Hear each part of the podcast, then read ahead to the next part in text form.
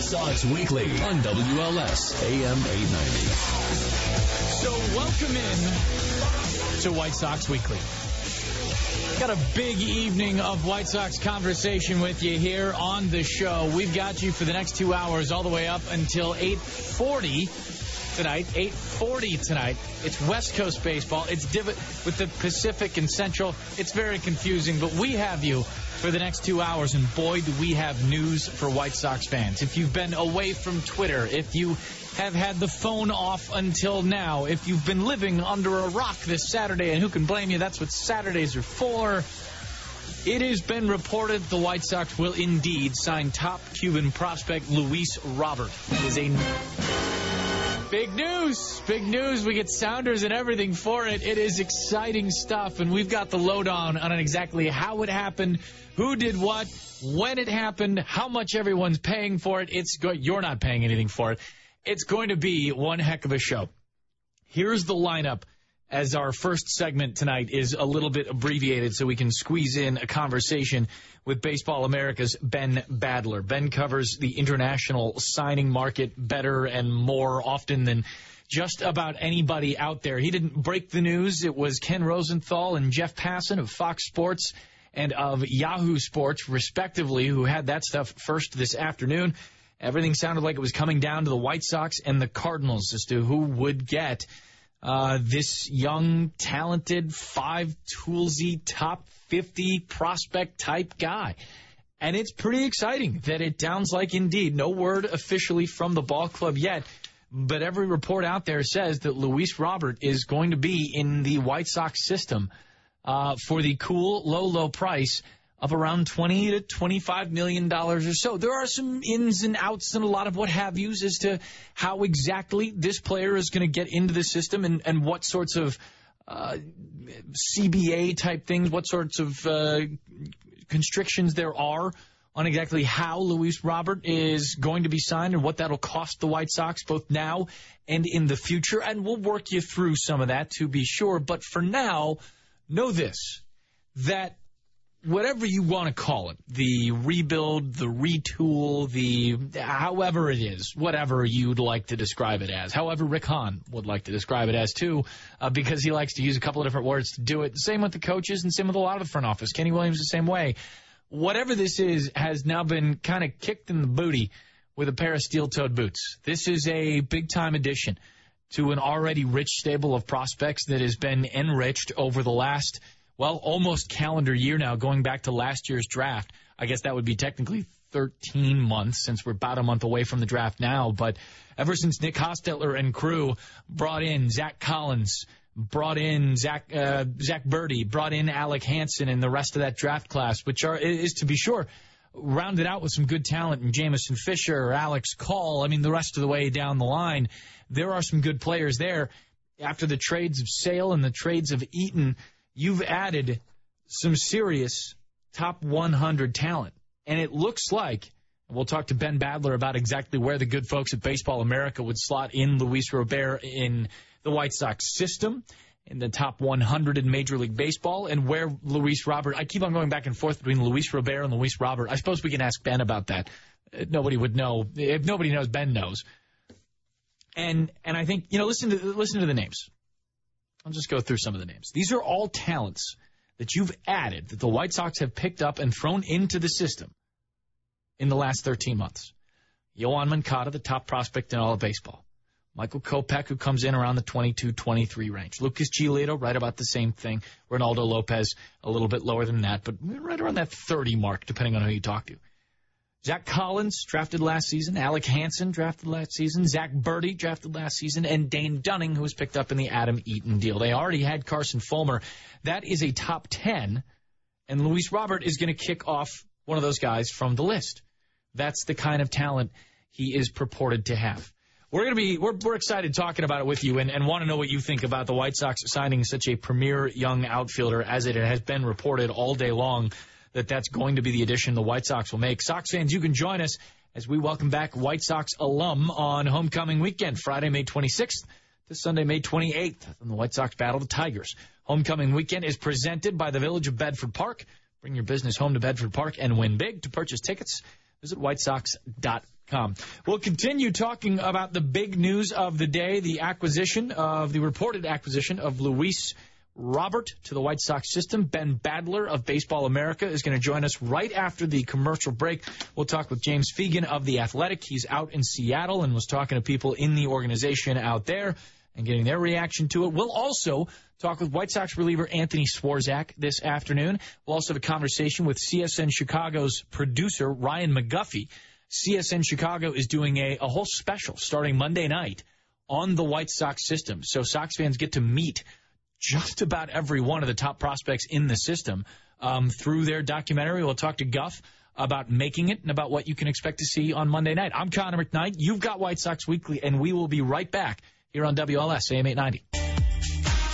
Welcome back into White Sox Weekly here on WLS AM 890. I'm Connor McKnight, and we're joined by Ben Badler of Baseball America. He has been all over the international signing process for a while now and the man who has been all over what the White Sox just did this afternoon. Ben, thanks for coming on the show. Really appreciate you hanging out. Oh, absolutely. Thanks for having me on. First, and, and probably the biggest question White Sox fans have right now is how, in the name of all that's holy, are we pronouncing Luis Robert? I've uh, so I've always heard it pronounced as uh, Luis Robert. Fair uh, enough uh, from you know people, including people in in Cuba, uh, everybody else I know. Uh, but it's kind of one of those things where it's like I'm I'm in Boston, and, and how uh, how how I pronounce words here, or other people here uh, pronounce words a little different than people in Chicago or or North Carolina pronounce the word. So, but I've always heard as uh, Luis Robert. Well, then we will go with Luis Robert until I guess Luis tells us differently. Ben, tell me how you've been over this for a couple of days now, and well, really longer than that. How, how did the decision come down for Luis Robert Robert to sign with the White Sox? You have been doing Robert for a while. How did it come down between the White Sox and Cardinals? What were the last couple of days like, as far as you know? Yeah, I mean, as as far as I know, it, it sounded like uh, you know the, the teams that were in on on Robert were most of the teams that were kind of already were, were already over their international bonus pools, uh, mainly the, Padres, the Astros, the Reds, the A's. Uh, I think at a certain point, it probably just got a little bit too rich uh, for those clubs, and all those teams were, were very aggressive uh, on him. They're you know the Reds and the A's uh, both sent their their GM down to the Dominican Republic to to see him in person at private workouts. Uh, but it, it sounded like most of what I was hearing the last couple of days was Cardinals, White Sox. Um, you know, those teams are being very aggressive on him, and it sounded like it was down to those two teams. I mean, I you know I don't know exactly what was uh, uh, being offered, but I would imagine it uh, is probably pretty close. Uh, and it sounds like the the White Sox kind of separated themselves just at uh, you know, just at the end here today. You you wrote. We're talking with Ben Badler of Baseball America. You can follow him on Twitter at Ben Badler. He's got the name for the handle, which means he's important. On May 18th, you wrote that the White Sox would be sacrificing more to get him. Obviously, with the changes in uh, sacrificing more than other teams, I guess, with the changes in how we go about getting international products into the major leagues now, can you kind of describe what you meant by that and why, in your opinion, they chose to sacrifice more, like you wrote? Right. So yeah, like I was saying, it's the the teams that were always going to be in the mix for Robert were the teams that had already gone over their international bonus pools and really had done so last year on July 2nd when the international signing period opened. Mm-hmm. Uh, a lot of other teams, uh, you know, were already under a, a penalty for having previously gone over their bonus pools. So like the Cubs, the Dodgers, the Red Sox, the Yankees, you know, they couldn't offer him more than three hundred thousand dollars anyway. Uh, so they were out of the mix. Uh, other teams are planning to be aggressive this year on July 2nd and sign 16 year old kids out of the Dominican Republic and Venezuela for a million, two million, four million dollars. So uh, they couldn't sign Robert right now unless they were going to, you know, set, you know, give up those commitments, which which wasn't going to happen. So um, the White Sox were kind of the the aberration of the group because they hadn't already gone over their bonus pool. So mm-hmm. the, the teams that had already gone over, you know, they they were already uh, they already knew that they were going to be going the next two signing periods without being able to sign any international amateur player for more than $300,000. Whereas the White Sox weren't in that penalty range quite yet. Um, so by going over, that actually triggers penalties. So they're they're now going to be in that same same penalty box of not being able to sign anyone for more than three hundred thousand dollars for two years once this signing period closes on June fifteenth. I think the White Sox looked at it as, as saying, look, this is uh, we're clearly in a rebuild right now, and yeah, it, it's it is a big opportunity cost uh, to be giving up to sign Luis Robert, but on the other hand, he's you know 19, he's turning 20 in August, and this is a guy who's going to help them at the major league level a lot faster. You know, even though he's probably like a low A to high A type player right now. Sure. Um, he's going to get there a lot faster than any 16 year old kids that they might sign out of the Dominican Republic or Venezuela uh, either this year or, or, next year. So, so obviously this changes the White Sox outlook and ability to outlay cash on an international level for the next two years. What with the penalties, but do you get the sense that you know with the acquisition of Yoan Moncada, with going out on the market and bringing in Jose Abreu, do you get the sense that this acquisition of Luis Robert changes the international marketplace's opinion? On the White Sox since, you know, over the last decade, 15 years or so, it has gone back and forth and been a little rocky. Um, you know, I think it's it probably changes if anything more than anything. I think just the opinion of, of White Sox ownership. I mean, this is a team that has never gone over their international bonus pool. Uh, you know, nobody goes over their draft bonus pool uh, in, in the United States. Mm-hmm. Uh, but if you think back to the the previous system where you could spend uh, basically whatever you wanted in the draft, uh, before the draft bonus pools were in place, but they had uh, these kind of like recommended slot values from the yeah. commissioner's office. Uh, the White Sox never really were a team to to go over those slot values, so um, that you know that certainly jumped out to me. That I mean the the White Sox, you know, international scouts with Marco Paddy, and then obviously Rick Hahn and, and Ken Williams must have made a very compelling case to to ownership to uh, to get this deal done because I mean if it's you know, 25 million. They're going to have to pay another 25 million in, in tax. I mean, that's a 50 million dollar commitment mm-hmm. uh, for uh, for a 19 year old who's um, you know going to need probably a couple of years in the minor leagues. So, I mean, the White Sox have been they've been definitely been more aggressive on on the international market. Uh, in in the last couple of years, they've been giving out seven, you know, seven figure bonuses uh, to guys like Micker Micker Adolfo, uh, Josue Guerrero, Franklin Reyes, some other guys that they uh, they have in the system. So uh, now they're gonna have to uh, shift strategy a little bit and uh, try to find some try to find some bargains and more uh, some more under the radar or, or overlooked guys in, uh, in Latin America for the for the next couple of years. Ben Badler of Baseball America joining us here on White Sox Weekly. So, what kind of player do they get in Luis Robert? What kind of who does he comp to? I don't. I, I hate player comps. I Hate asking you guys for player comps because they're they can be so dangerous. But I, the will of the people has spoken. They want their player comps. What what does he look like? Uh, what does he possess? What does he need to work on? And I, I think you mentioned low A, high A ish kind of start. I, I wonder what his horizon looks like to you. Yeah, I mean, he's what stands out immediately. I mean, if I'm sure you know you guys have all seen the the videos of him, and uh, he's just physical and and and very lean, athletic type body. Uh, I think that certainly jumps out the most. The the physicality, the athleticism. Uh, he's got outstanding bat speed. He's got plus raw power.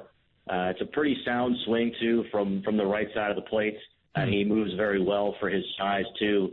Um, you know, I, I think the the upside is a guy who you know, maybe can can play center field and, and potentially be a, a middle of the order bat, which uh, I'm sure is what the White Sox are are looking at him, uh, given the price tag on him. Uh, but uh, you know, the the risk is in. I, I've seen him since he was 16 years old, and you know, to his credit, I mean, he's always been a very high level performer, whether it's against kids his own age uh, at international tournaments.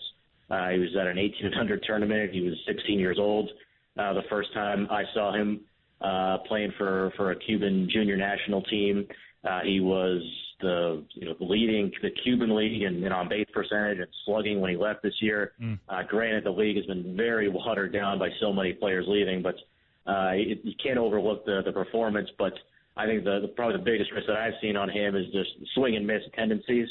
Uh, whether it's chasing high fastballs or expanding strike zone sometimes uh, against breaking pitches, uh, and and the quality of the pitching that he's facing in Cuba is is not very good. I mean, even in their their top league, most guys there right now are, are probably throwing mid 80s type fastballs. So uh, that's some risk. And then I, I think just it remains to be seen how his, uh, you know, just how his body develops. I mean, he's very lean right now. I, when I saw him a couple of years ago, I thought, all right, this guy's just going to be a physical monster and put on, you know, 20, 40 pounds on his frame and, mm. and move to uh, an outfield corner. Um, but he's he's he's stayed pretty lean. I, he's probably even I think he's gotten even faster since he's left Cuba. So I think there's some chance that he uh, he might be able to play center field. Probably depends on you know who else the White Sox have. Uh, you know, in center field or, or on the corners by the time he he is ready.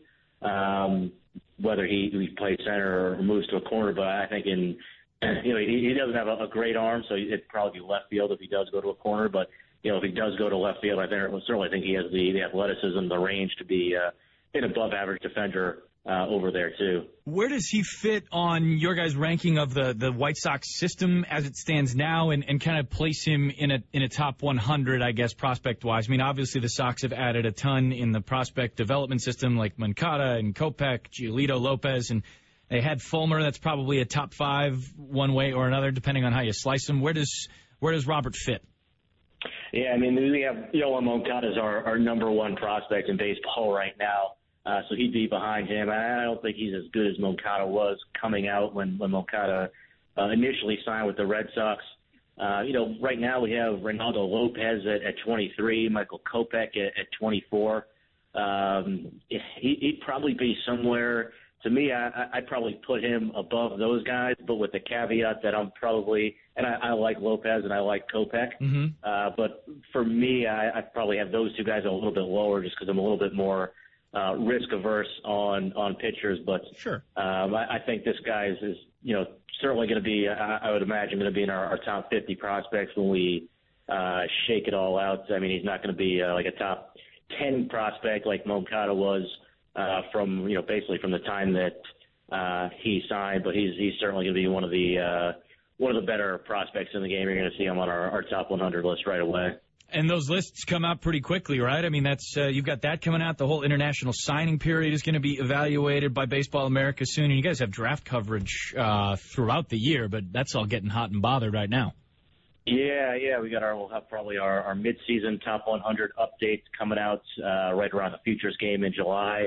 Uh, yeah, like you said before that, previewing the international signing period uh, leading up to July 2nd, which uh, I guess for White Sox fans, will probably be a little bit quieter this year uh, than usual because you're not going to see him sign anyone for more than three hundred thousand dollars. But yeah, but you can uh, just sure they can just listen to the podcast of this interview and everything will be fine. That'll just that'll take them right through. Yeah, and it's uh, you know it'll be interesting to see um, you know what if they make any other moves because look the the signing period is still open until uh, the signing period is still open until June fifteenth. Yeah. So hey, if they're willing to spend, you know, fifty million dollars, I, I don't know how much more they have in uh, in the tank to that they're willing to spend uh, going forward. But to me, the way I see it is, it, it's certainly risky to go over your your bonus pool for one player like Robert, and, and they did sign some obviously some other players last year on July second right. between uh, Josue Guerrero, Anderson Comas, uh, Luis Mieses, uh, you know, some other guys. So. Um, but to me, you know, there's some other interesting Cuban players out there. Uh, I don't certainly nobody to the level of uh, of Luis Robert, but it'll be interesting to see if maybe they sneak somebody else in uh, before the period closes on on June 15th. Should be fun to watch. Ben, really appreciate you hopping on the show this evening. Have a great weekend and uh, love the coverage, man. Nobody does it like Baseball America. Oh, thanks so much for for the kind words. I appreciate it. You got it.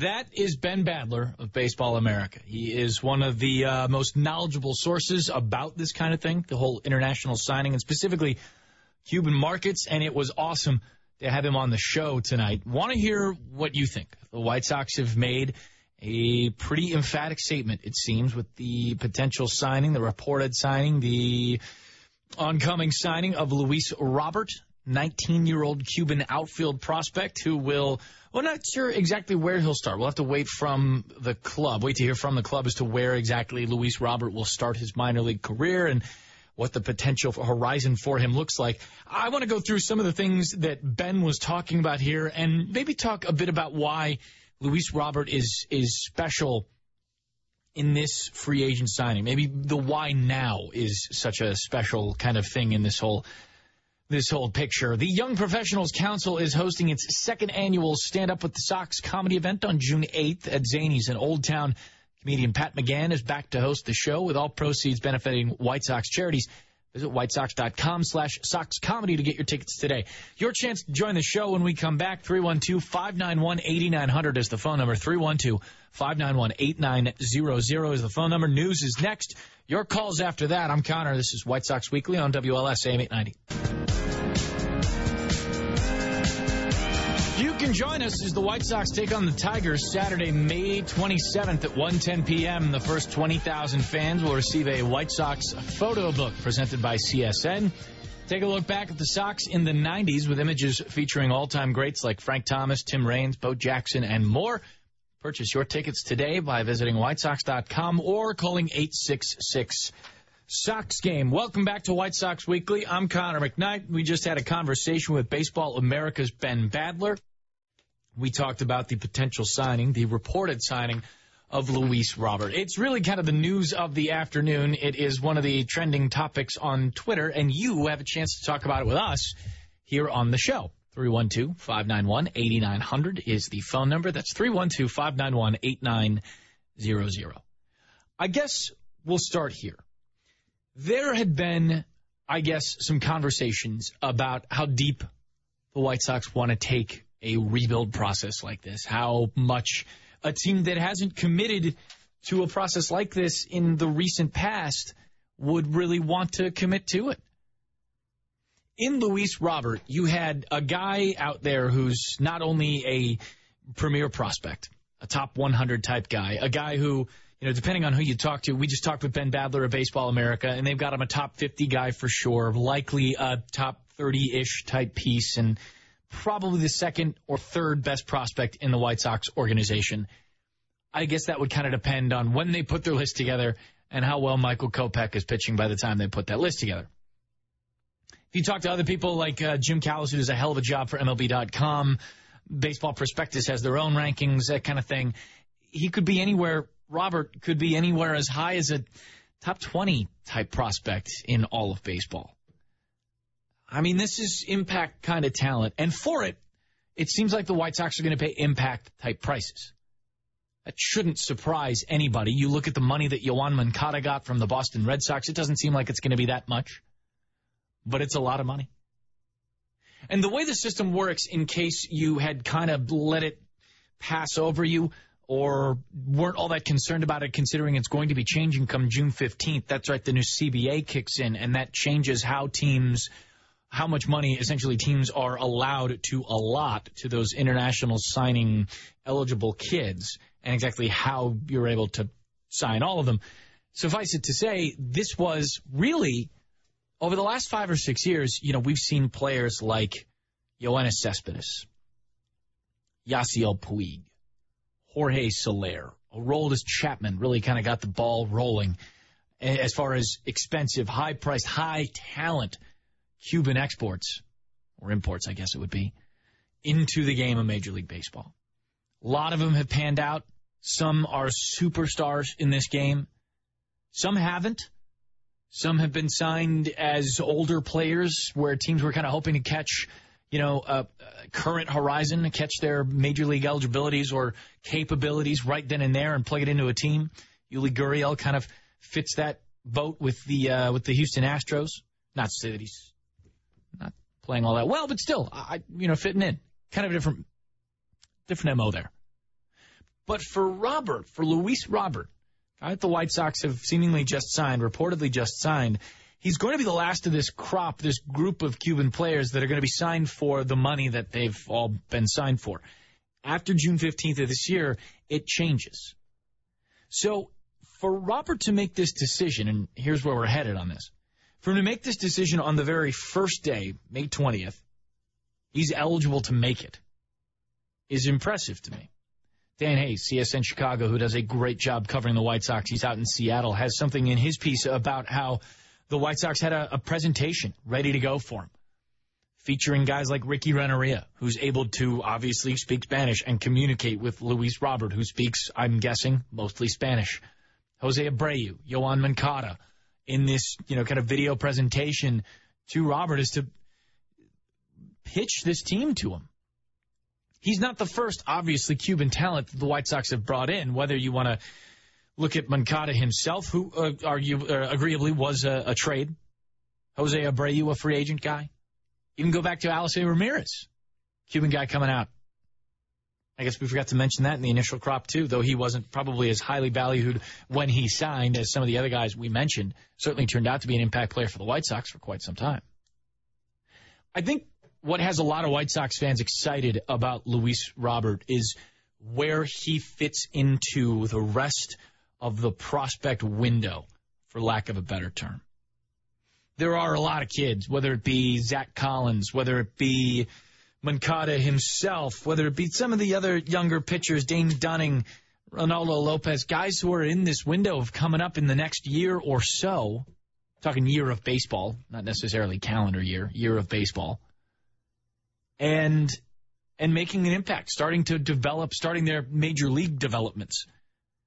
Now, we talked with Ben Badler, and it, it does seem that though, you know, he's 19, not Badler, Robert, and it's going to take a little bit of time for him to develop, and we'll have to wait to hear from the White Sox exactly where they'll start their newest acquisition in the minor leagues, or exactly when he'll start. You know, a lot of these guys coming over, and I believe Robert is one of them, haven't played all that competitive a baseball lately because the immigration process, the immigration process, I guess, is kind of a long and convoluted one, or at least has been in the past. I'm sure you're familiar with stories of Jose Abreu's trip over here and uh, others, many, many other trips over here that have been somewhat harrowing and complicated and of legal issues. Yasiel Puig comes to mind. Uh, I mean, my goodness, there are a lot of stories involved. But once those players typically get here, there's there's not necessarily like a league for them to get into and play competitive baseball, whether it, you know at any level. You know, they're not signed with a team. There aren't you know independent leagues that they can go play at. There aren't high schools that want to sign them on in a lot of cases, unless you come over you know exceptionally early, like at the age of 15 or 16, something like that. Maybe you're uh, able to get in there then. But for Robert, it's it's kind of there's going to be an assessment period, I would imagine, as to exactly where and when he fits and how quickly his horizon comes around. But to add a player like that, look, it's it's no mystery that the White Sox are deep in pitching prospects right now. That the main depth of this rebuild as it exists right now is with arms, is in arms. And just because they're pitchers, there's some risk there any organization that's got to look at the Mets, right? Just a major league rotation that they've put together. They have had injury after injury to that rotation. They're pitchers. That's the risk in stockpiling all of those arms. To say nothing of the fact that figuring out whether or not you've got a guy who's going to make it to the big leagues and make it big is a difficult business in and of itself. You put arm on that, starting pitcher, it's kind of tough to make that evaluation in the long term pull as the White Sox stock more bats or look for more bats, there really wasn't anything out there that made as much sense as diving into the Luis Robert sweepstakes made sense. Here's what it does from a practical standpoint. Here's what we know about what the White Sox have reportedly committed to. I don't have a number for you right now, but going off reports from Jeff Passan, Yahoo Sports, who's damn good at his job, Ken Rosenthal, who I you don't need to know his credentials, he's the best in the business. It's going to be somewhere in that 20, 25 million dollar range. Because the White Sox are going over their cap number, their allotted space, their international signing pool, you've got to pay 100% tax on it. So for whatever they sign him for, you'll have to pay that again as a tax. Same situation that the Boston Red Sox were in with Yoan Moncada when they signed him. They did make a trade today, the White Sox. They shipped Alec Katz, Alex Katz, my apologies, Alex Katz, a reliever, to the Baltimore Orioles. In return, they got two international signing slots that all amount to about $750,000. So you can think of that as essentially a, I guess, a rebate on the Luis Robert signing. That money kind of comes off the initial layout. It allows them to have more pool space. They had about a million dollars in pool space as it was. So that gives them a little bit more, which helps on the back end of the tax because it's not a, you know, one for one money. It's the, the tax is a lot. Still though, it's a power move by the White Sox. It is. It's in case you were concerned about the commitment to this, this ought to assuage that concern. I think it's a it's a wonderful addition for a White Sox system that has added a boatload of premier talent and fast. And they could do more. There is more potentially for them on the horizon, and we've been talking about that since Soxfest back in January. We got a ball game to go to at some point tonight. The pregame show starts at 8:40, 9:10 first pitch. It'll be Mike Pelfrey on the bump for the White Sox and Yovani Gallardo for the Mariners. We've got more White Sox conversation coming up on the other side. In fact, we'll talk with a uh, an actual White Sox player, Anthony Swarzak, who's been off to one heck of a start this season. Sure, he gave up the three run shot to Mike Trout, but he's Mike Trout, and you're not. But he that's the only three runs he's given up all season long. Strikeouts have been ridiculous, and he is the subject, the latest subject of uh, what I think Fangraphs put together was the next best arm in baseball that you haven't heard of quite yet. That's my headline, not theirs. They've probably got a better one. We'll talk with Anthony Swarzak on the other side of a quick break here. I'm Connor McKnight. You've got White Sox Weekly on WLS AM 890. So welcome back to White Sox Weekly. I'm Connor McKnight. We got a great show for you. I already talked with Ben Badler of Baseball America about the reported signing of Luis Robert, Robert, Luis Robert by the White Sox. It could change. Who knows? Carlos is Yolmer now. There are no rules. MLB.TV Premium is back and better than ever. Watch every out of market regular season game live on over 400 supported devices. Plus, get a free subscription to At Bat Premium, the number one app for live baseball. Blackout and other restrictions apply. Visit MLB.tv for details. We'll get you the lineup for this White Sox Mariners game a little bit later this evening. Uh, after the 7:30 news, we'll talk with James Fegan of the Athletic. He is in Seattle and talking with folks about the news of the day, which is the reported signing of Luis Robert. But I earlier in the week had a chance to chat with White Sox reliever Anthony Swarzak, who's holding down the fort along with Tommy Kahnle and David Robertson, while Zach Putnam, Jake Petricka and Nate Jones are all out with injury. Swarzak has been all things for the White Sox bullpen. He's been long man. He's been shutdown guy. He's been strikeout dude. He's been situational reliever. It's pretty impressive. Uh, and I just wanted to chat with him about what the role has been like to start the season and what being on a role like he's been on feels like too. So, Anthony, let's start with this. The bullpen the White Sox have run out there over the first month and a half of the season has been by and large lights out. You've been a huge part of that. I wonder at what point in spring training, when you stepped into the White Sox organization, did you think that you guys had that kind of ability, that kind of run to get out there and do this thing? Uh, I'd say day one, honestly. I mean, there's everybody's kind of there for a reason, you know, and uh, we got a lot of power arms in spring training, and saw it every day, day in and day out. You know, somebody was throwing the ball at some point, and uh, you had to just watch. Uh, you know, we got some impressive arms in this organization, and everything's kind of clicking right now for us. What is it? What's been for you kind of the biggest shift? I mean, obviously, you, you give one up to Mike Trout. That happens. You're going to have that. The run up to then, and then after that, it's that's all what you've been doing mixing in a slider more, the fastball velo's up. Is it any one thing that's necessarily clicked for you in this role with the Sox? I can't necessarily say it's one thing as much as it's just a accumulation of things happening at one time. If that makes sense, you know, it's just, sure. You know, everything's kind of everything's kind of just falling into place for me right now. I'm, you know, some greatest shape of my life. Uh, you know, feeling good. I'm a little older now, a little more experienced. Um, I'll have a little bit more history with every hitter that I'm kind of facing. And uh, yeah, I'm throwing more sliders too, so I think everything's just kind of working for me.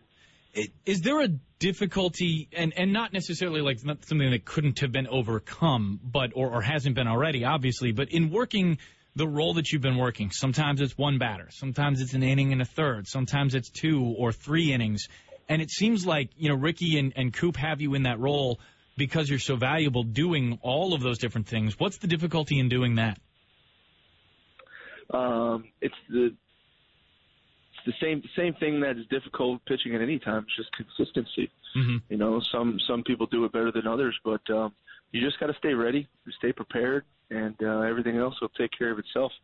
You know, you tend to have the worst outings when uh, you're not really prepared. You kind of get caught off guard in the bullpen really easy. So you want to just make sure you're ready from the first inning on, and when that phone rings, go out there and give them your best. Is is that why guys will tell you, or or maybe former bullpen guys will look at you who've been out of the game and, and now do the commentary thing that defined roles in a bullpen are necessary, or do you think that maybe we're getting to a point where, you know, being ready on a daily basis, if you've had the role like you've had, is more commonplace? I think that having a defined role in the bullpen is crucial when you're talking about the late innings. Mm-hmm. Uh, you know, eighth or ninth inning, something like that. Uh, premier lefty setup guy. I think those Sure. are all roles that need to be defined. Um, but I also feel like um, there's just more value put on those guys that are in the middle of the bullpen now more than ever before. And I think that's what we're seeing now in baseball. when you're in a situation like the Sox bullpen is in with a guy like Nate Jones going down and Putnam and Petricka all early on, what's the conversation like as as a group as you see injuries kind of hit you some, but know that, that you're in, you can put your team in a chance to win ball games? Yeah, I mean, we we had some early injuries. You know, we had three guys uh, pretty pretty good for the White Sox the last few years go down uh, in a hurry. So, um, you know, luckily I was right there to uh, get a get a little extended look and get a little more opportunity than maybe I would have had if that wasn't the case. And uh, I tried to do my best with it. What is with injuries to veterans comes rookies, young kids into the bullpen, and I know that there are some time honored traditions with giving those rookies well a rough time, I suppose. Who's been who's been the most fun to have fun with so far? You know what? We uh, we don't really pick on any rookies or treat any rookies like rookies. Uh, all right. You know, that's not that. No, it's really it's really not our style, man. We uh, we can't do that because you know those rookies are going to have to pitch for us, and it's it's one of those situations where we kind of have talked about. We want everybody to feel as comfortable as possible here, and make it just as tight group as possible because that's going to make the game easier. You know, and the hardest thing to do at the major league level is to slow the game down and to actually relax during the game. And anything we can do to help those rookies with that is, is what we're going to do. And right now, we think it's just by making them feel comfortable and accepted, and and everybody's having a good time. That's that's an impressive outlook on things because a lot of teams will, you know, they'll say that and then have like the pink backpack or the Dora the Explorer thing that guys will have to drag out there or whatever it happens to be. But I mean, that's you really have, and I guess Ricky's done this too. Gregory Infante comes up and pitches two straight days as soon as he's with the ball club. I mean, that's that's the kind of reliance you've had on those younger kids. No, absolutely, and, and he's done a really good job. The guy's got a power arm, and uh, you know, he's a little bit older than people think he is. Sure. So he's got some experience, and and I think he's going to do good things for us. Anthony, really appreciate you hanging out with us here on the show. Congratulations on the hot start and keep it up. I really appreciate it. Thanks for the support, guys. You got it, man. That is Anthony Swarzak, White Sox reliever who went 19 and two thirds before he allowed a run. Only three so far this season. And really, you know, as we kind of shift gears back to the Major League Ball Club after kind of focusing on Luis Robert and the reported signing that the White Sox are going to make with him, you know, over the last couple of games, there there have been some losses. The West Coast wasn't any fun, or hasn't been any fun for the White Sox so far. Last night was a blast, though. Came back with one run in the tenth and won that ball game, so that was pretty good. And about as well as Jose Quintana has pitched all season long. No, that's that's it's as well as Jose Quintana has pitched all season long. He was absolutely masterful. Eight innings, seven strikeouts, one hit, one run. If you missed the post game show last night, uh, we found out that that was the first time the White Sox have allowed just one hit, and that hit was a triple. So that's kind of interesting. And it was also the first time that the White Sox had allowed just one hit in a game that had gone extras. Just kind of Jose Jose Quintana's lot in life that that run comes in to score on a sac fly and he gets saddled with a no decision. Important part is the White Sox got the win, and that bullpen last night had David Robertson come out for two clean innings. But up until that run, you know, I mean, it was it had been Tommy Kahnle and it had been Anthony Swarzak, and even before that, Nate Jones got his head screwed on after walking a couple early, and he, you know, he was actually in a really good spot uh, after a couple of those walks. I remember talking with him in the dugout and just really feeling good about where things were at with his fastball command and kind of feeling his slider some. Robertson has been good. That bullpen has kept them in a lot of games. And as well as Jose Quintana has pitched over the last eh, two, three, two, three starts, they've needed some help from that back end to fill things out. We have the break coming up, news at 7:30, and just after that, we'll talk with James Fegan of the Athletic. He is in Seattle and has the latest on the White Sox, and yeah, probably we'll talk a little bit more about the White Sox signing Luis Robert. That's all next. You've got White Sox Weekly on WLS AM 890. Welcome back to White Sox Weekly. I'm Connor McKnight. We got about an hour until, no, sorry, two hours. This whole West Coast thing is really throwing me off. Um, that's what I'm going to keep blaming it on. Two hours until game time between the White Sox and Mariners. 9:10 is our start, which isn't two hours. I'm going to stop doing math on the show. My producers are looking at me like I'm an absolute idiot, and probably, probably our next guest will treat me just the same. It's James Fegan of the Athletic. You can follow him on Twitter at J.R. Fegan, F E G A N. James, what's up, man? Thanks for coming on. Man, I can't believe we're gonna have to wait another two hours for the game to start. Yeah, you are. You're gonna have to wait into. We're gonna have to wait into two hours to do the phone call too. We're just gonna leave you on hold. We're gonna sit here in Oh. silence for two hours and not do My anything. whole day is ruined. What was your day like up until I ruined it? This was a uh, a big one for news and a big one for the White Sox. It seems. What can you tell us about how players and coaches and folks in the front office you've spoken to are reacting to the reports today? Uh, this is an alarming way to wake up. Uh, 80 text messages. Um, it's not official yet, so everyone is being pretty guarded. No one's really, uh, you know, acknowledging it in an open way. So at this point, it's still all technically rumors and conjecture. Uh, we talked to Jose Abreu a little bit about it, and he more just discussed that he participated in the recruitment process. He made a, a video. Uh, he was part of a video they they made Luis Robert where he talked about the way the White Sox have respected and treated Cuban players over their history and Yeah. how they you know they they are, they are very sensitive to um, their issues as people and it's a good place for him to be. But he also said, you know, I don't know. Uh, I hope he's here. Um, I would like to play for him. That'd be nice. But uh, I didn't know it was official. So everyone's still being pretty on guard. You know, uh, Rick Renteria said he couldn't comment on the situation Sure. directly. So Well, it, it's still kind of a, a little secret between all of us uh, writers. we we all know, and they can't say anything, right? I'm sure that's how it works. I I Players wonder then. watching the Titanic before the game, so you know, they couldn't be disturbed on this. I, I wonder, you know, because it, the the Cuban connection that the White Sox have had, you know, it's not like other teams don't have a good number of Cuban players. Um, there are more in systems around the league than just the guys at the major league system, but the White Sox do have a number of them. Uh, a number of Cuban players at the major league system, or have had some. Alexei Ramirez, you know, you go through the list, it, it goes back a long ways what do you? It came down to the White Sox and the Cardinals. It seems the Cardinals have uh, Aledmys Diaz and a couple of the Cuban guys. Do you do you sense that that connection means more because of the guys the White Sox do have? I don't mean to take shot. It's you know guys I don't know, but Jose Abreu was really well respected around the island there and here in the Cuban baseball playing community. It can only help, and it, it's not even so much.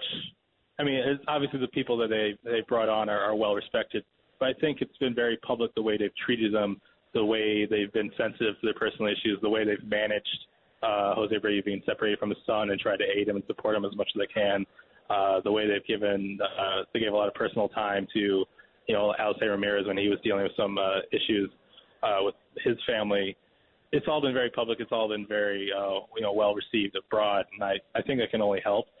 It, it's not like they, uh, you know, gave some extremely lowball deals to Robert, and they were able to pull him just on, Right. you know, their nice graces, and you know, having a Spanish-speaking manager, they they definitely had to be highly competitive and in their bid, and definitely had to raise their stakes along with everyone else who was competing for him. But I, it can only help to to have the reputation that they have. Talking with James Fegan of The Athletic. You can find his stuff on Twitter, JR Fegan, or at theathletic.com. I just, uh, I just read your piece on the, the signing of the reported signing of Luis Robert. And I, I wonder this, what do you make of the White Sox organizationally, maybe for lack of a better term, that they've reportedly made this commitment to this player in this market before the current CBA expires? I mean, there are a lot of, there are a lot of spices in this gumbo that make it a pretty interesting one. Yeah, I mean, it really shows you that they must have this high view of Robert and his talent and view him as a you know once every few years type of player to come out of Cuba because they're basically you know stepping aside for the next two seasons uh, internationally, at least from any kind of major big ticket prospects, and they're kind of taking a risk they didn't need to take in a way that you know other teams competing in the field for Robert, uh, you know, weren't really having to consider. So it speaks to the degree of belief that they must have in this prospect, mm. and also speaks to the degree that they understand that this is their time to load up as much as possible. They're not going to be making big free agent outlays.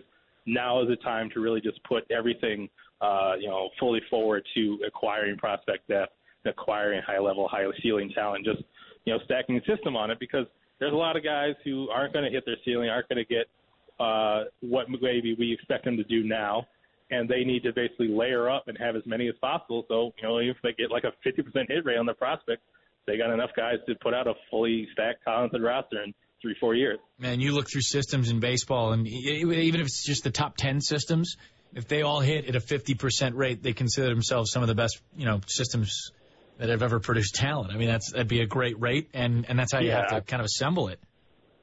Absolutely, that's that's probably shooting high. well, sure. As, uh, people who actually um, are going to produce what we think their ceilings are right now. But uh, you you just have to approach it knowing there's going to be a lot of attrition. You can't look at uh, say the uh, Adam Eaton trade and think if Lucas Giolito isn't an ace, it's a failure. That's the reason you layer and stack uh, guys who have starting uh, rotation potential. So if you get one starting pitcher and two relievers out of that, that that's still a huge yeah. infusion of talent into your pitching corps where does Robert fit horizon wise with the rest of the White Sox prospects? Do you have a sense, talking to scouts and, and front office people, as to where he fits in the White Sox top 10 and, and where he might start and what kind of process he's going to have to take before he's playing real competitive ball at the minor league level?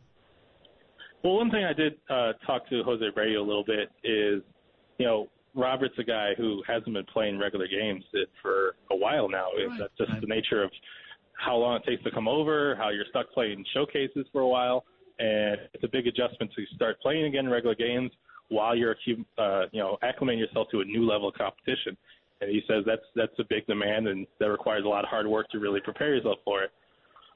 From what from my stance on it, I'm someone who's a bit more aggressive on Kopech. The scouts I talk to uh, are a bit more aggressive on Kopech uh, than maybe say Baseball America, which has them more like in the 25 range. Right. So from my standpoint, I would put Robert three behind Kopech just because I believe in the, the ceiling on that guy being basically the biggest frontline starter prospect that they have in the system.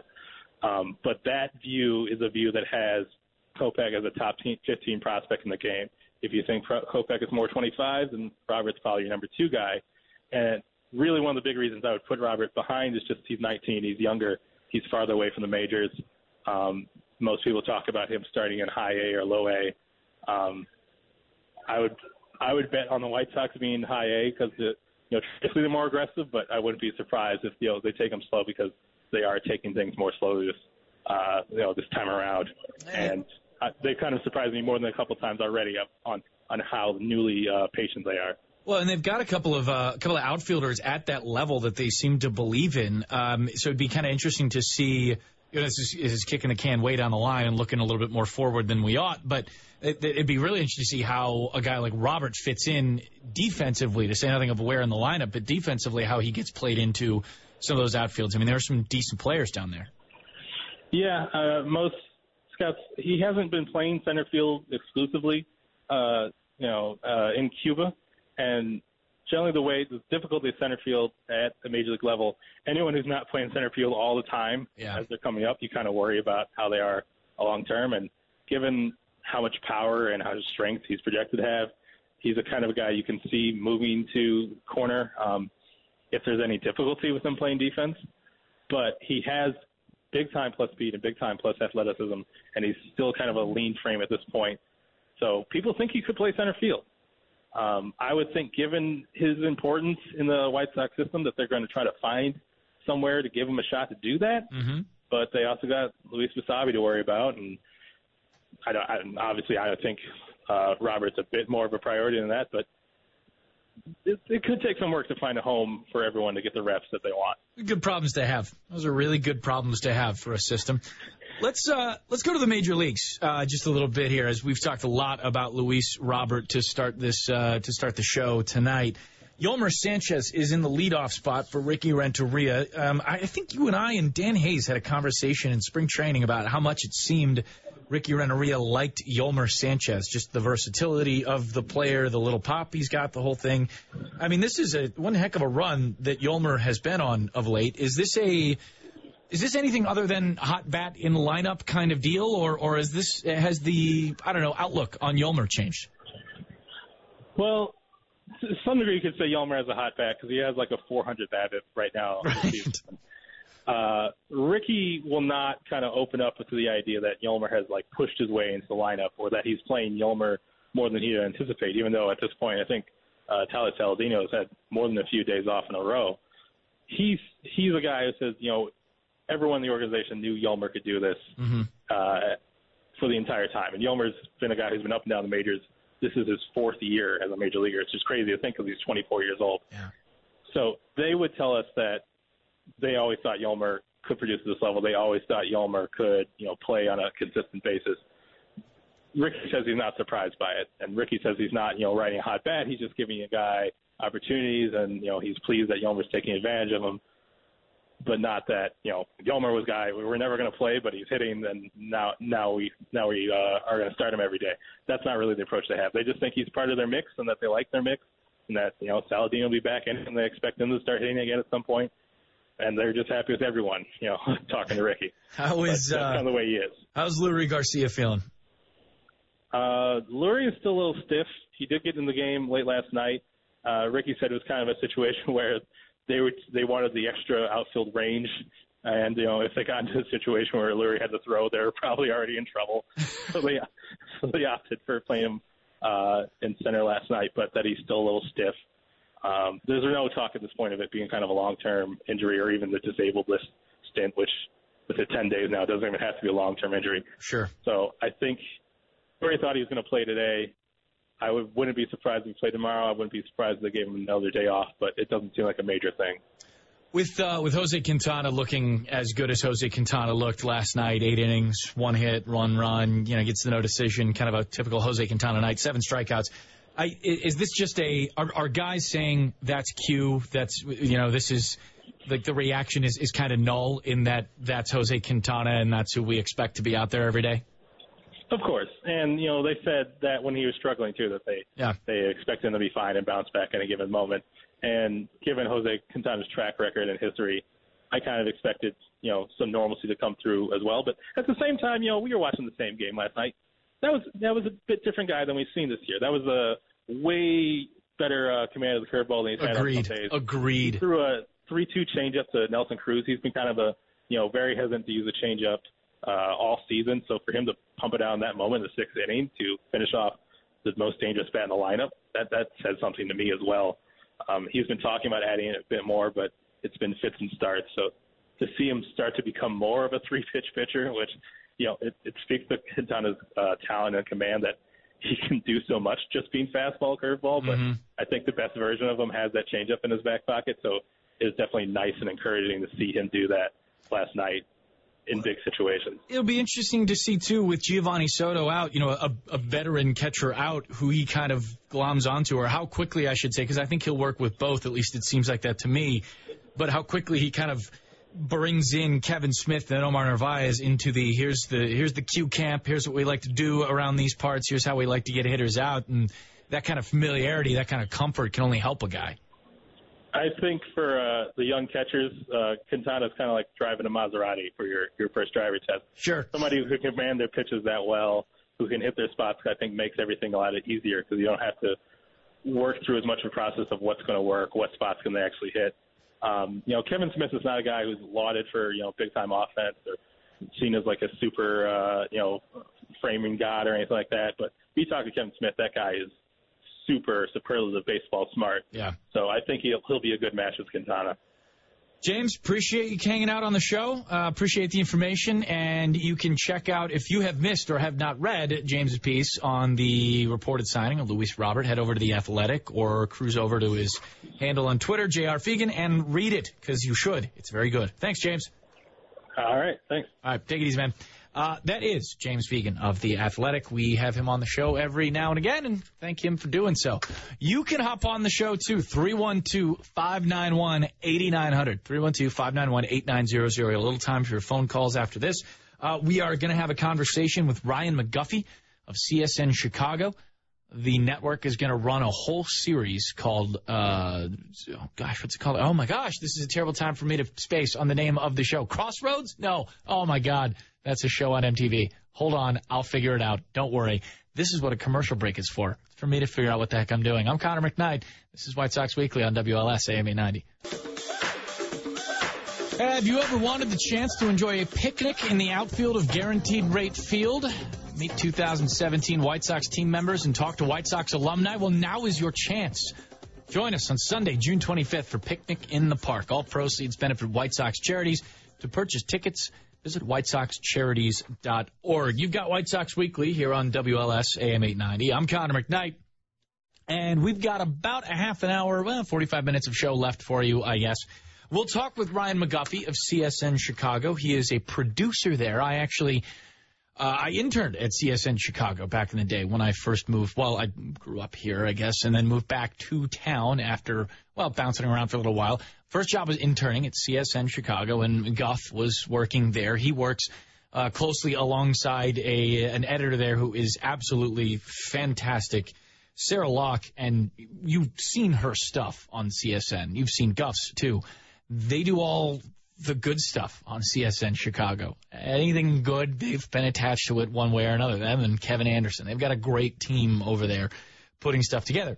Um, Sarah and Ryan McGuffey helped uh, Serena Santos do the Jose Abreu piece where he went back to Cuba. Watched that a little while ago, and it is always watching that. It is always remarkable to me to watch Jose go back to have to to watch him return home and the sheer joy. I don't, I don't know how else to, the sheer joy that, that people greeted him with in his return. So these guys are doing another documentary. It's called Cornerstones on CSN Chicago. Cornerstones, not Crossroads. That's a Tom Petty something, probably. I don't know. It's called Cornerstones, and it starts Monday night at seven o'clock. The second piece is seven thirty on Monday night, and then you can just flip over to WLS AM 890 for the White Sox pregame show. Real easy, two switches, all you got to do, and we'll get you set for White Sox baseball on Monday night. But they decided to go through the whole minor league system of the White Sox. I mean, Kannapolis and Winston-Salem, Birmingham and Charleston, the whole thing, and talk to the players that make up a, a vaunted White Sox farm system. So we wanted to talk to the guy who produced the whole thing, who put it all together, and, you know, Guff's a guy, Ryan McGuffey knows baseball as well. He's out there at the park a lot producing other stuff as well. And, and we talked about, you know, media in baseball, some other stuff. We, we talked a couple of days ago, and I wanted to bring you the interview because it, it got a little wide ranging. We talked a lot about some White Sox prospects that you may have heard of, some that you may not have heard of. And it was a really good chat. So we'll bring that to you in just a couple of minutes after the 8 o'clock news. This is White Sox Weekly. Don't lose the phone number, 312 591 8900. Still got time for you there. Uh, probably about 8.15 or so, we'll throw some calls around before we get to the pregame show. I'm Connor McKnight. This is White Sox Weekly on WLS AM 890. So it's our pleasure to have on White Sox Weekly a friend of the show. I can say that because basically we just we force him to listen to it every once in a while. It's Ryan McGuffey of CSN Chicago, who you know from many many productions. Uh, he was one of the geniuses behind, I believe, the the Jose Abreu trip to Cuba that you and uh, uh, that, that you guys put together over there. I know Sarah Locke and you work hand in hand together. That was immaculately done. Congratulations, sir. And now your next Thank project you. is a trip through the White Sox minor league system. Looking forward to it. Yeah, uh, Monday night, the White Sox Cornerstones. We went uh, spent a week down in the in the system and hit three of the four affiliates: Charlotte, Birmingham, and High A Winston Salem, and were able to talked to 10 of the 11 top prospects in the White Sox system, so there's a lot of good stuff. So when you go through, and for those White Sox fans who aren't necessarily as familiar with your work as, as maybe people in the biz are, I mean, you're a little bit behind the scenes, but either way, this is you're you're kind of a storyteller. You kind of craft the thing, a producer, as it were. What do you look for when you go down and try and do a story like this that could be, you know, otherwise it could be just one on one with this guy, one on one, move on and move forward, that kind of idea. Yeah, I mean, you said it. You said it really well right there. My my idea and my goal in all of this is to kind of bring personality out of these guys, so that White Sox fans will get a chance to see who are these guys? Like, yeah, we can look at the box score and see Yoan Moncada with two for three with a homer and three RBIs and a slash lines 340 with a 420 on base, and that's that's great. That's what we want when you look at a White Sox box score one day. But when these guys come up, you know, other than somebody telling us that this guy's the top overall prospect in baseball and Michael Kopech throws a 100 mile an hour fastball, who is Michael Kopech? Who is Yoan Moncada? And who are these guys? So my goal was to say, okay, look, let's go down there and try to figure out a way to get these guys to open up a little bit about who they are, how they got here, and what they, you know, what their plan is when they get to Chicago. I think we did a pretty good job of accomplishing that in a short amount of time because we were able to get a lot of guys outside the facility. Uh, we rode the bus with the Birmingham Barons after a road game in Montgomery, Alabama, back up home to Birmingham. That was obviously very unique to have a camera on a bus, just to be on the bus, but to have a camera and be walking around the bus doing interviews with guys after a road trip to go back home. You got a different side than than you would have had, you know, had you interviewed you know, like, like you do, you know, when you interview Don Cooper every game. I mean, it's just, sure. just getting him in the dugout. It's going to be a little bit different than you are if you're getting him. Maybe where he's a little more comfortable, and maybe a little more. He's got his laptop open. He's just uh, having a conversation. So, you know, we walked to work with um, Zach Burdi and Carson Fulmer at Charlotte. We walked from their apartment to the ballpark that one day and just talked about things off the field too. And you know, Zack Collins we had lunch with, and him and his teammate Tanner Banks, a pitcher, and that was like a 60-minute comedy show. And we got a really good, you know, way to see a guy's personality and who he is when you're just kind of, you know, shooting the breeze with these guys. That's not necessarily in uniform, buttoned up 10 minutes before BP. I, I was. We're talking with Ryan McGuffey of CSN Chicago, who has put together this uh, a series that's going to go in depth in the White Sox minor league system. Monday, 7 p.m. on CSN, and then the second one, I believe, it airs right after, right, 7 and then 7:30, right into Yep. our White Sox pregame show here on WLS AM 890. uh, but. But other than that, I, I've always thought, and I got this advice from somebody in the biz when I when I took this job. Like, when you go to spring training, find a minor leaguer, find a number of them, and and get them early. Talk to them early because getting these guys, these ball players, to understand that you're a human being as much as you are, you know, a, a, a microphone in a hand, is important for when they, you know, get to the big leagues as they move up later on. Did you see? That these guys are, are different types of people than the finished products we'll end up getting in a couple of years? Uh, there's no doubt. I mean, I think a, a little bit is just because like they don't know any better, right? I mean, Yeah. at this point, they're they've they haven't had a lot of um, they've had a lot of attention just via print and, and a lot of buzz, but in terms of like cameras being in their face, and I know you were down in Indianapolis a couple of weeks ago. Um, you know, there was a lot of print guys there, but there wasn't really like an overwhelming, you know, Chicago type camera in their face every single day. So while that wasn't foreign to have the attention, it might have been a little foreign to have that kind of you know coverage and stuff in the minor leagues. But what I will say is that these guys are way better equipped for that kind of stuff than I actually thought they would be. I, There's been some media training. There's been no doubt about it, and these guys have this. Uh, God, I don't know. There's like there's an there's an affection towards them when you get done with them. and You're just like, wow. I mean, I want to root for this guy because you know Michael Kopech talks like he's been in the league ten years, and I told him that. I said, you talk like a guy who's had perspective, a guy Yeah. that's struggled at the big league level and has had success at the big league level, but you're you just turned 21. Like, how has that happened? And you know, Zack Collins is he's sitting there doing the math of what they're making. You know, they get a thousand dollars a month at the single A level, and he's doing the math. Well, this goes to rent, and this goes to car payments. And yeah, did he get a three million dollar signing bonus? Yes, but he's looking out for the 24 guys on the team who didn't, Right. saying, "Hey, look, Right. this is the stuff that we juggle down here that people don't talk about.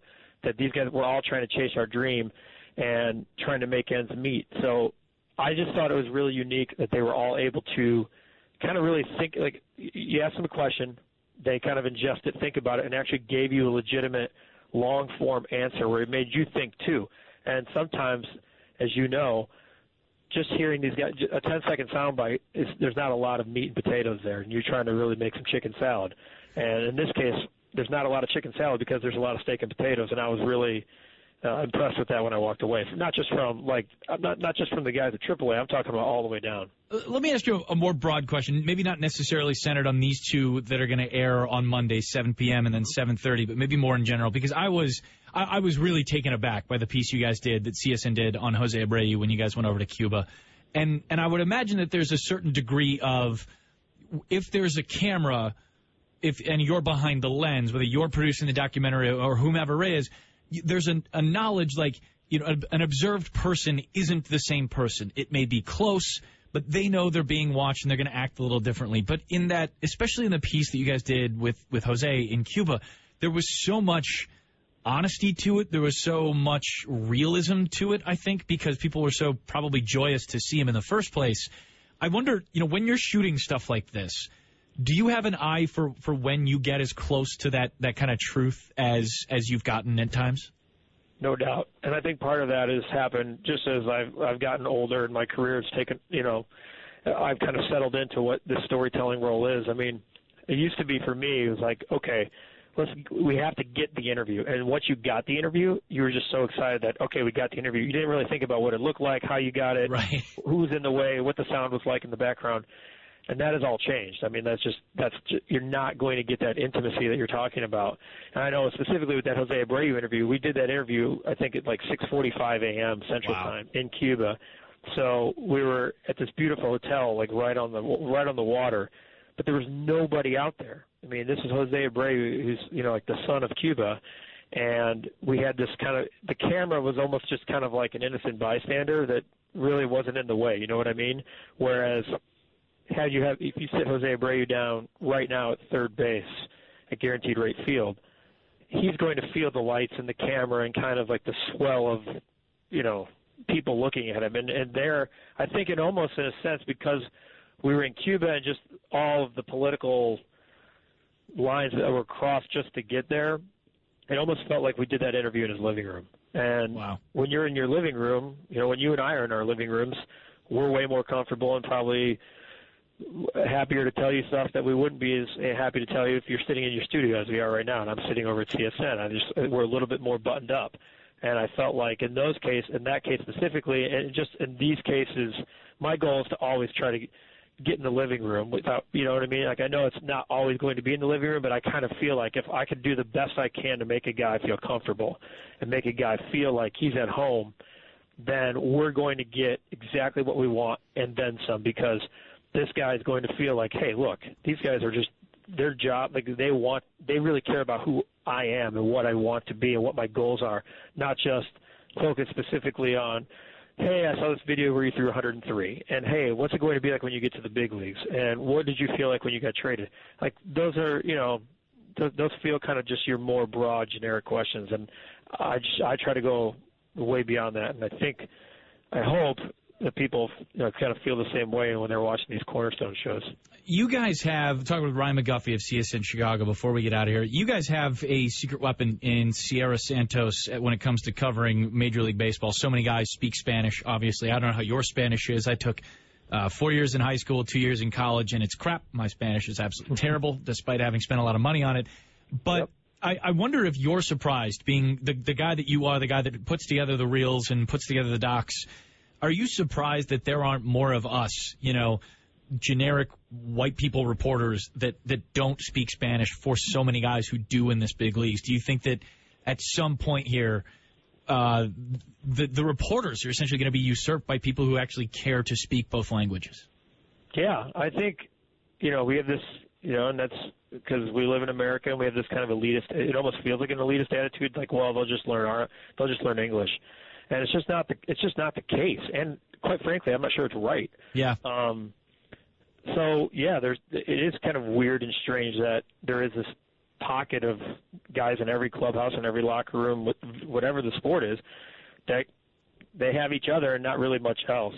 Um, and Siera kind of opened my eyes a little bit when we did that Cuba special with the Abreu, and it certainly changed the game, and I think it changed how that interview came across with Jose. And yeah, I mean, talking about my Spanish, I, I same way. I took five years. The worst thing that ever happened to me is I tested out of Spanish in college. Yeah. And so I looked at that as like a, hey, I did it, so I don't need to take it. And in hindsight, if I could go back, I would take Spanish every single year in college, despite however strong I was when I first got there, because here I am going, okay, well, you know, I'm, I was able to order a cab and kind of tell a guy, you know, what I wanted to eat and where I wanted to go, but outside of like being able to sit down and talk with, you know, Abreu or Melky Cabrera or any of these guys in the clubhouse, I mean, it wouldn't get very far. Yeah. So, yeah, I mean, it, it is. It's it, it is surprising, and I mean, I hope it changes. I hope we don't always feel like these guys should have to come here and immediately, you know, learn English. I mean, look at Abreu. He's still he's basically kind of where he was. I mean, I know he knows some limited English. I'm sure you have, and I have in passing talked some limited English with him. But Mm-hmm. You know, in terms on camera, I don't think much is going to change, and I think that's okay. I think the expectations should not always have to feel like these guys have to learn English because we need to hear from them in our language. Guff, appreciate it, man. Thanks for hanging out with us. The Cornerstones series starts Monday at 7 p.m. on Comcast Sportsnet. Second part's at 7:30. Set your DVRs, and the White Sox pregame shows start shortly after those. Hey, Connor, you know, I'm always listening to White Sox Weekly as it is, so why not join it for once? This is great. Thanks, hey, buddy. thanks, man. Appreciate it. Glad you could sit down and do it. Absolutely. That is Ryan McGuffey. He's a producer at CSN Chicago, and as we may have mentioned a number of times throughout the interview, Cornerstones, which is the name of the program, Cornerstones airs at 7 o'clock on Monday night on CSN. You should watch. I will watch, or at least I'll DVR. I might be working, but I'm going to DVR it so I can watch it the next day. Friday, May 26th, kicks off homecoming weekend at Guaranteed Rate Field.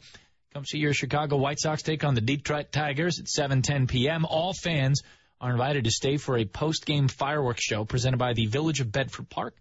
Bring your business home with the Village of Bedford Park and win big. Purchase tickets today by visiting whitesox.com or by calling 866 Sox Game. We'll be back to wrap it up. Still some time for your phone calls if you want. 312-591-8900. Our pregame show starts in 20 minutes. Sox and Mariners tonight. I'll work you through the lineups and a couple other specifics on the game and about the news of the day. The White Sox have reportedly signed Luis Robert to a big time deal. It's a big deal. You've got White Sox Weekly on WLS AM 890. Welcome back to White Sox Weekly. I'm Connor McKnight. 312-591-8900 is the phone number. I could just let this one play forever. Uh, so we talked quite a bit. Well, we did a lot, actually, on the show this evening. And thanks so much uh, for listening and, and tweeting in. Uh, 312-591-8900. You want to chip in a phone call here before we uh, get the putt down and end our 18 holes of baseball conversation. I just, I'll mix metaphors all day long. It doesn't matter. At C1 McKnight is the Twitter handle. A lot of people um, asking questions kind of wanted to know some of the details and specifics on the signing of Luis Robert. And a couple of things I think we probably could have made clearer earlier in the show, so we will do that now. Maybe it's our apology segment. The White Sox have $3.7298 million. Uh, call it 3.8. $3.8 million in international signing money. They traded Alex Katz a little bit earlier this afternoon to the Baltimore Orioles for a little bit of extra cash, about $750,000. So the Luis Robert finances for the White Sox essentially look like this. They have $3.8 million. Whatever they sign Luis Robert for, you subtract the 3.8, right, because there'll be more than that. Whatever you go over is your tax, right? So if they sign him for, let's call it 23.8, you are I'm just spit I'm just making up a number here out of whole cloth. Actually what I'm doing is I'm making up a number that makes the math easy for me. Let's say they sign him for two twenty three point eight million dollars. That means they're twenty million over, which means the twenty million that they're over will also be a tax applied to the White Sox. That's how this international signing thing works. Good news is, as soon as June 15th rolls around, you can forget all about those rules because they all change, and I'll have to learn the new ones, and we'll do this again next year. But for this part of the season, that's what you need to know. Another caveat on this is should the White Sox indeed, as everyone's been reporting, sign Luis Robert to that overage deal and they go over the pool by that much money, they will not be able to sign an international free agent for any more than $300,000 individually. So that really does take them out of the big market players for quite some time. If you're worried about that, don't be. That's something that a lot of ball clubs have done in the past handful of years since this version of international signing player bonus pool money thing has existed. They really, they really never came up with a good name for it. Maybe that's why they're changing the system. The Red Sox went too heavy. Uh, I think the Dodgers went too heavy in a season or two too. It's it's this is not something that you necessarily have to fear. And I think what we talked about with uh, with James Fegan of the Athletic, or in relation to this, is that it, it tells you that the White Sox are sold on this guy. That they really do believe in the skills there. There was heavy bidding for this ball player. The Cardinals and White Sox apparently is, is who it came down to. There were others involved, and with Cuban players, just because of the way uh, the news kind of gets segmented between player and representative, agent, and and some of the reporters that, that do the work on the national signing thing. You never know if a, a mystery team is going to sneak in and and and grab a player. That happens uh, seemingly more often, it seems, with some international players. That wasn't the case this time. The White Sox were were in it the entire way through. And what this does for the ball club, I think, by and large, is just enrich and enforce the path that they'd already set themselves on.